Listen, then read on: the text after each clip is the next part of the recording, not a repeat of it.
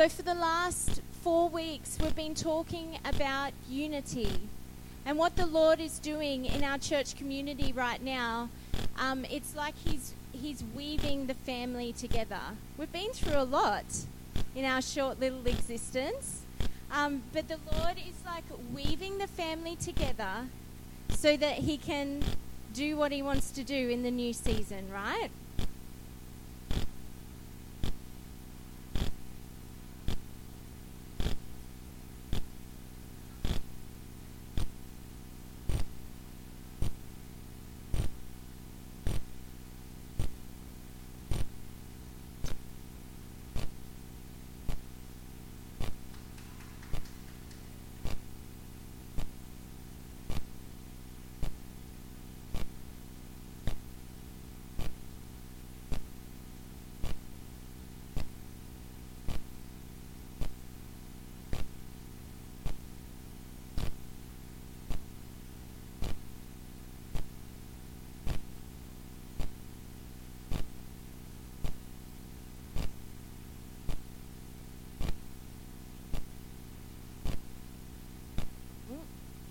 We still. Oh, there we are. Everyone give him a clap. Thank you, Tom.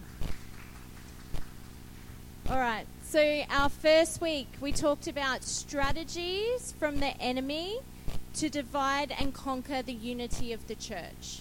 Who knows the devil hates unity, hates it. Okay, so four things. Can we whack them up, Tommy? This is just to jog your memory so that you know where we've been and then we can see where we're going four things the enemy does, or s- some of the things isolation and withdrawal, distraction, unforgiveness, and disappointment. The second message, we talked about four keys for unity. We still don't have anything? It's coming. Four keys for unity focus on Jesus and reaching the lost. Humility is a huge key if we're going to have unity in the church clear communication, being able to communicate clearly with one another, and making sure that we contribute. Okay, because if we're the body, we're all called to do something and to contribute to it to the family, right? Then we talked about unity in the spirit. Um, we talked about walking in a manner w- worthy of the calling. We talked about walking in humility and gentleness. We talked about being patient with one another. And we talked about bearing with one another in love. And then last week, we, we talked about what does it look like? Can you remember last week? Anyone? I don't have lollies this week. I'm so sorry. Ah. prioritize knowing God for yourself. Speak no evil. Contribute pray. Amen. So they were the four things. Sharon and Georgie, I owe you lolly. all right, so this week we want to wrap it all up. Now I want to um, go to Genesis 11. So let's just go there. We'll read this little scripture and then we'll get into it. It says, Do we have anything? There's nothing there. Huh? It's in the songs. It says unity number five. It's in the song list. I'm going to try and get it up there for you so you can read along. Sorry, guys. Small little technical hiccup.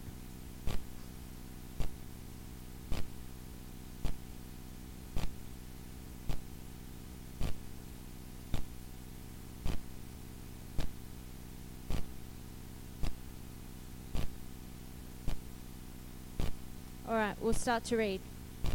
Genesis 11, 1 to 9. Now the whole earth had one language and the same words. And as people migrated from the east, they found a plain in the land of Shinar and settled there. And they said to one another, Come, let us make bricks and burn them thoroughly. And then they had brick for stone and bitumen for mortar. Then they said, Come, let us build ourselves a city and a tower with its top in the heavens, and let us make a name for ourselves lest we be dispersed over the face of the whole earth. And the Lord came down to see the city and the tower which the children of man had built.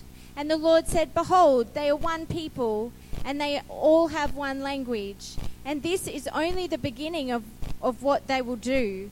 And nothing that they propose to do now will be impossible for them. Come, let us go down there and confuse their language, so that they may not understand one another's speech. So the Lord dispersed them from there over the face of all the earth, and they left off building the city. Therefore, its name was called Babel, because the Lord confused the language of all the earth. And from there, the Lord dispersed them over the face of the earth. Okay, so for some context, this is after the flood. All right, the world's been repopulated, and the people they come together with united vision, and they're like, we are going to build a tower for ourselves, a city. We're going to make a name for ourselves. And they came together with united purpose and vision. Okay, and even though the motive of their heart wasn't right, the Lord could see that because they were unified, that nothing would be impossible for them. Can you see that? Isn't that an incredible thing? It says in verse verse 6, and the Lord said, behold, they are one people and they all have one language.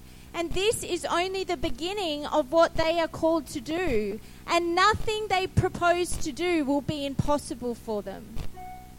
We're made in the image of God. We're made to create and to, to rule and to reign, right? And God, there, like Old Testament, He's saying nothing they propose to do will be impossible for them because they're united in vision and language. Isn't that awesome? So then the Lord was like, Right, I'm going to scatter them. I'm going to confuse their language and I'm going to scatter them over the earth. Okay? The good news is Jesus came He's reversed that and given us a common language of the Spirit. That's why we need to pray in the Spirit, okay? Because it's our common language. Isn't that awesome, right? Anyway, it got me thinking in order to be unified as a church, we need to have a common vision. We need to know where we're going. Yeah? Do we agree? Okay, so where are we going? What's the vision of the church? I feel like it can be a bit unclear. I feel like we're like we don't have it nailed. We've got a vision statement. It's a really big A4 sheet of paper and it talks about the amazing things that we want to see God move. And I believe that's that's the language of the spirit. It's the vision that the Lord's given this church family, right? But I do feel like sometimes when we read it, it's long and it's big and people zone out. People, we lose people. Does that make sense? So we don't, we're not chucking that out. We're not saying we're not, we don't care about that. We absolutely care about that. We're going to keep that on our website. I'm going to keep praying into that as the leader of this church. Okay? But I wanted to distill it down to one sentence so that you know what this church is all about. Does that make sense? So today we want to talk about the vision and the mission of Glory City Darwin. Okay, vision is big picture. What does it look like? What's the big picture? Okay, and our mission is what does it look like every day? What do we do to achieve that? Okay, does that make sense? So that's what we're talking about today. We're mainly going to focus on the vision. Okay? So, are you ready? You've got a little, you've actually got a little take home today. It says, This is who we are. And then if you flick it over,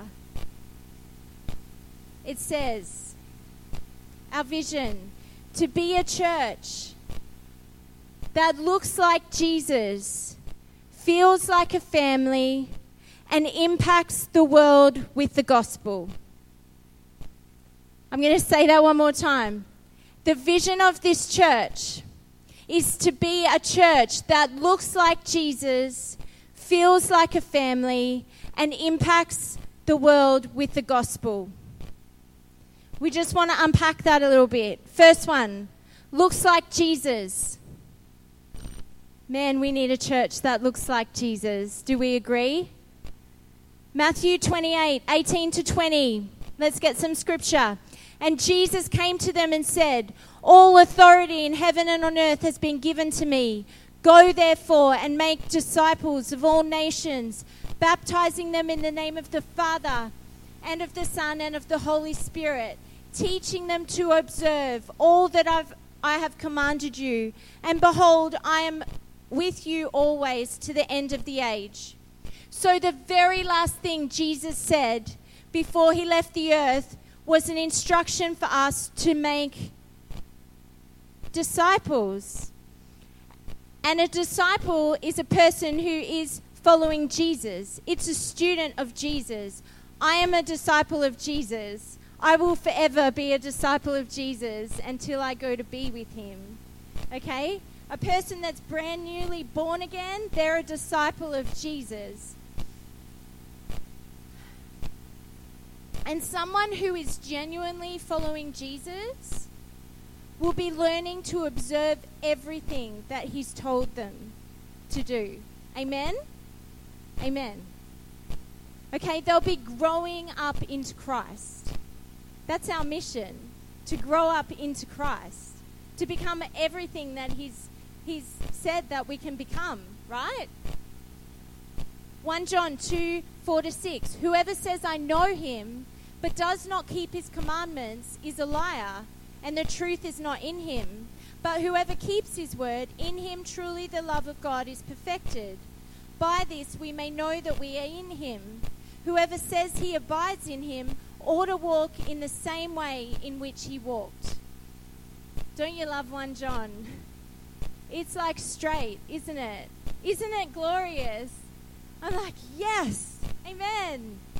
And I feel the Holy Spirit is drawing a very clear line in the sand for the church. And He's saying, Church, you're either for me or against me. There's no halfway point. You're all in or you're all out. Okay? Don't pay me lip service. Don't worship me on a Sunday and live like hell every other day of the week. He's calling the church higher in this season okay? And it's actually not a religious thing. It's not about religion. It's not about following rules. I never feel like I have to do something. Why? Because I have a relationship with Him. And I get to do what He says. You might think it sounds like the same thing, but I know Him. And so when He speaks to me, it's my joy to partner with what He's asking me to do. Does that make sense? It's through relationship. It's not a list of rules that I can and do, uh, you know, can and can't do. It's relationship driven. Okay, that's what actually sustains a walk that looks like Jesus. It's through relationship. Amen. All right, and it doesn't mean that I'm like this angelic being floating around, this perfect human. All right, there are days, I'll tell you what, there are days when I have to intentionally put off my flesh. Does anyone know what I'm talking about? I have to put off my flesh and put on the Spirit and walk according to the Spirit. It's a choice, right? There are days when it when it's like very real, when my flesh will rise up and I don't feel like doing something. But that's where I have to be like, Father, I know, like I am crucified with Christ, and it's no longer I who live, so I'm going to walk according to the Spirit and what he, He's asking me to do, not according to what I think my flesh wants to do. Does that make sense? Sorry, I feel like I'm not articulating that very well.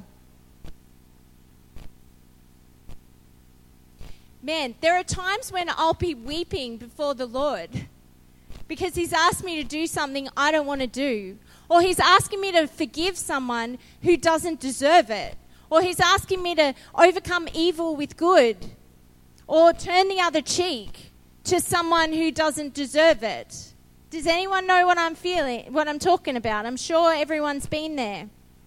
Okay? But, um, oh, the joy of doing things His way. The pleasure of God when you obey, when you put off the flesh and you just obey and do what He asks you to do. There's so much blessing in that.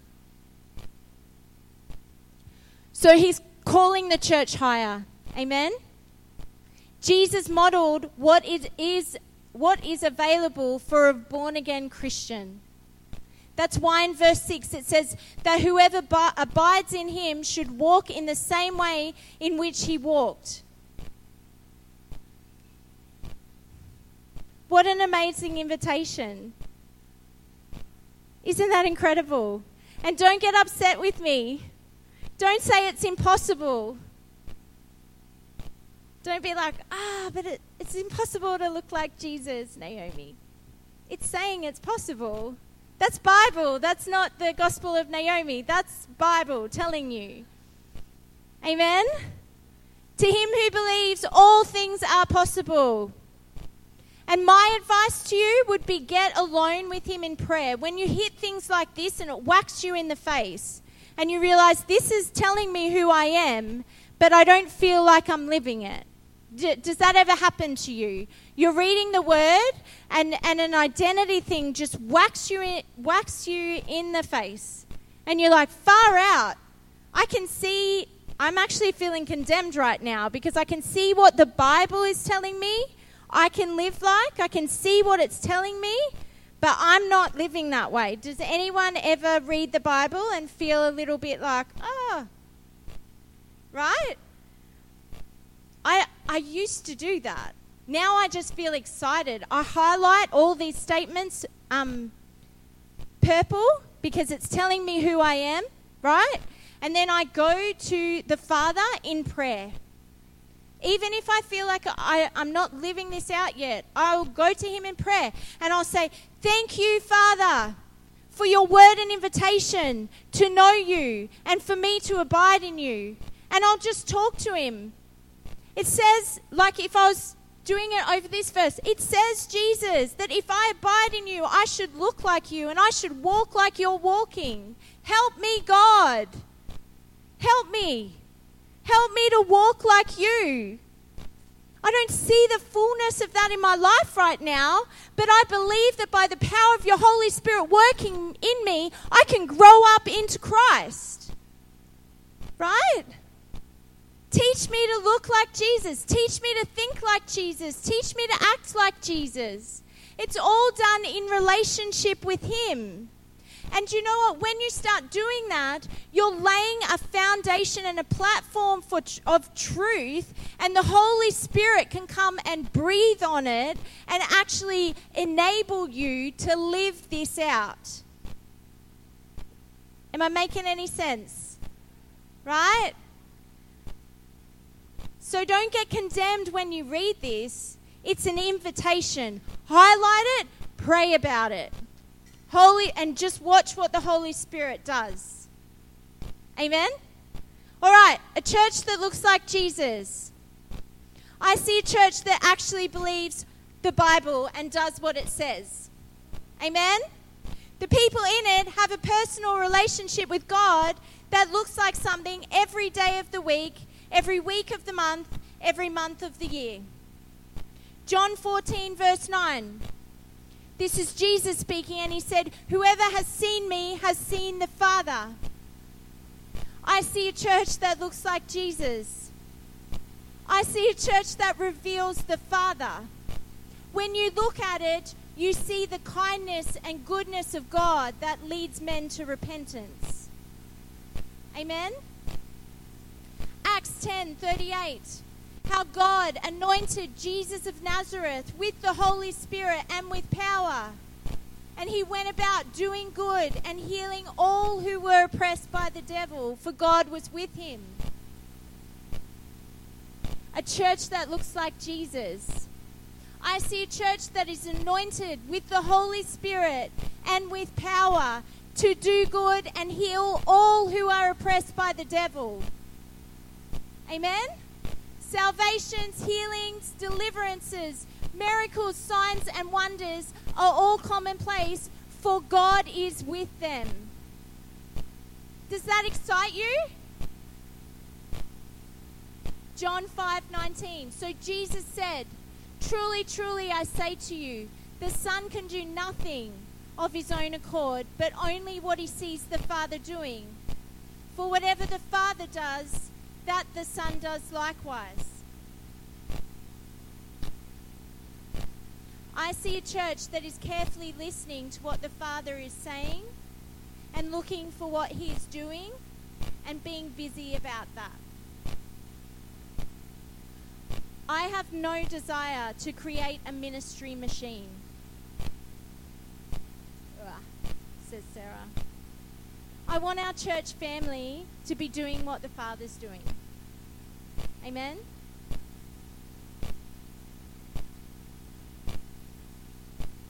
A church that looks like Jesus. I see a church that walks consistently in the fruits of the Spirit, all from relationship with God. A church that walks in love.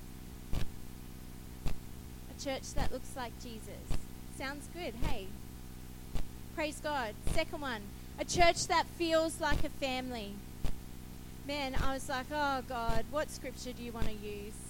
We've been camping in John 17 for this for this whole series, but um, I thought John 13:34. A new commandment I give to you, that you love one another, just as I have loved you. You also are to love one another. By this, all people will know that you are my disciples, if you have love for one another. Church, the way we love one another should be one of the primary ways that the world knows that we're his disciples. We are not called to be lone rangers fighting the darkness alone. We're called to do it as a family. Right? The only way we're going to push back the darkness is by functioning as a family, arms linked together, pushing the kingdom of God forward. And I feel like one of the practical ways you can actually grow up in walking with Jesus is by committing to being a functioning member of the family. Isn't God a genius? If we only ever hung out with the people that we agree with and, I don't know, with our besties all the time, it's easy to hang out with those guys, right? When we put us all in a room together and we're all so different, we're not always going to think the same things. We're not always going to agree on how everything should go. But it's the perfect place where love can be matured in us. Because we have to learn how to get along.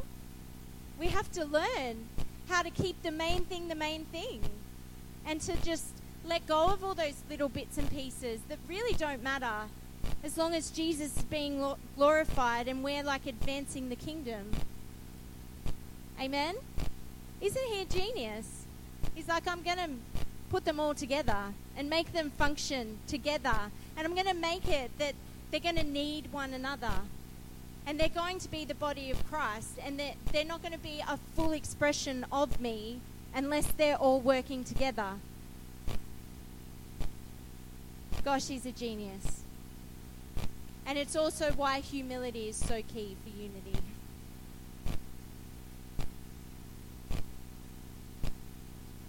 I see a church that looks like family, where someone's always got your back, where everyone pitches in, where the least to the greatest is valued, honoured, and loved, where you feel safe to be real and open hearted, where we weep with those who weep and rejoice and celebrate the victories together.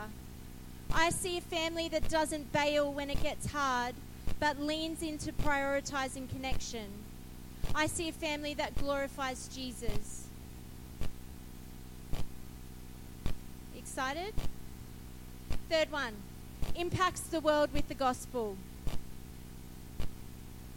We've already read it, but I'll read it again. And Jesus said to them, All authority in heaven and on earth has been given to me. Go therefore and make disciples of all nations, baptizing them in the name of the Father and the Son and the Holy Spirit, teaching them to obey everything I've commanded you. And behold, I am with you always. So he's like, All authority is given to me, I'm going to give it to you. Go therefore. Right? So you have the authority of Jesus, and the mandate of the church is to advance the gospel. It's to reach a lost and dying world with the message that they can be reconciled to God. Amen? It's a priority in our church to make disciples, connecting people to the Father and then walking with them to grow up into Christ. That's why we're always talking about church groups. That's why that space is so important. Our church groups provide family and discipleship, and they're a major key for this church community to grow. So if you're not in one, I encourage you get in a church group, get connected that way. And there's a very clear direction that we're taking these groups on for us to get a solid foundation in our walk with Jesus. And at the same time, to equip you to make a disciple. And it's exciting now that we've got third and fourth generation disciples in our church community. We've got, because you're only a successful disciple when you can make a disciple. Does that make sense? How do you know you're a successful disciple of Jesus? You can make a disciple, and then they can make a disciple. When your disciple is making disciples, then you can be like, Amen. Amen. They're, they're doing what they're called to do. Does that make sense? And so, by just us focusing on just discipling, everything else aside, we can impact the world by just doing that. If you intentionally disciple one person, think about your world. Is there one person that you can disciple? You don't have to have a master's in theology to disciple someone. It's simply taking them by the hand and teaching them how to walk with Jesus. Amen? Okay? So if we all did that for one year, that doubles the amount of people in this room that love Jesus, love the, love the church, uh, going after God. Okay, but also have a think. It also puts a person who's on fire for Jesus in all different spheres of our society that we could never reach as a church family. Right? So all of a sudden, like Tom's discipled a, I don't know, someone at his work, and there's a whole family now that has a burning Jesus loving person that didn't have that before. Right? And Keely's discipling someone at Don Dale, and then they like go and they, they go back to their community or they go and they get a job somewhere and all of a sudden there's a burning on fire Christian in that workplace or in that community, right? Who knows whether the child that you're discipling may very well be the next Prime Minister of Australia? Who knows? Like, every single person has destiny and purpose in the Lord. Okay, so every person that you sow into is advancing the gospel and, and making, like, impacting the world. Amen? Discipleship, so important. And that's not even talking about, you know, us wanting to partner with um, communities and send missions trips and, and doing those sorts of things. We will absolutely do those sorts of things down the track. But right now we're focusing on prayer and discipleship and, and creating a culture where it's normal that we just help people grow up into Christ. Amen? Okay. So your action would be get in a church group. Amen? Get in a church group. So to be a church that looks like Jesus, feels like a family, and impacts the world with the gospel. That's our vision. That's what we're all about. Mission. I'm not going to um, labor this. I'm just going to read it out. We exist to help you. How are we going to do the, the vision? We exist to help you grow in intimacy with God, in your identity as a believer, and to equip you to increase the kingdom of God. Because we know that when we grow in our relationship with God and we we understand, we begin to know and understand who God says we are, our identity, it automatically leads to increase of the kingdom. Amen. So we're not gonna we're not gonna go into that. But I want to encourage you. Put this in your Bible, put it on your fridge. This is what we're all about. As a family, this is where we're going. So if you're if you're on board, if you want to if you want to be part of this church, this is what we're going to be all about. Okay, if you're not on board, I bless you to go and find a church where you can be on board with, with what God's calling them to do. But this is what God is calling us to do. Amen? Hallelujah.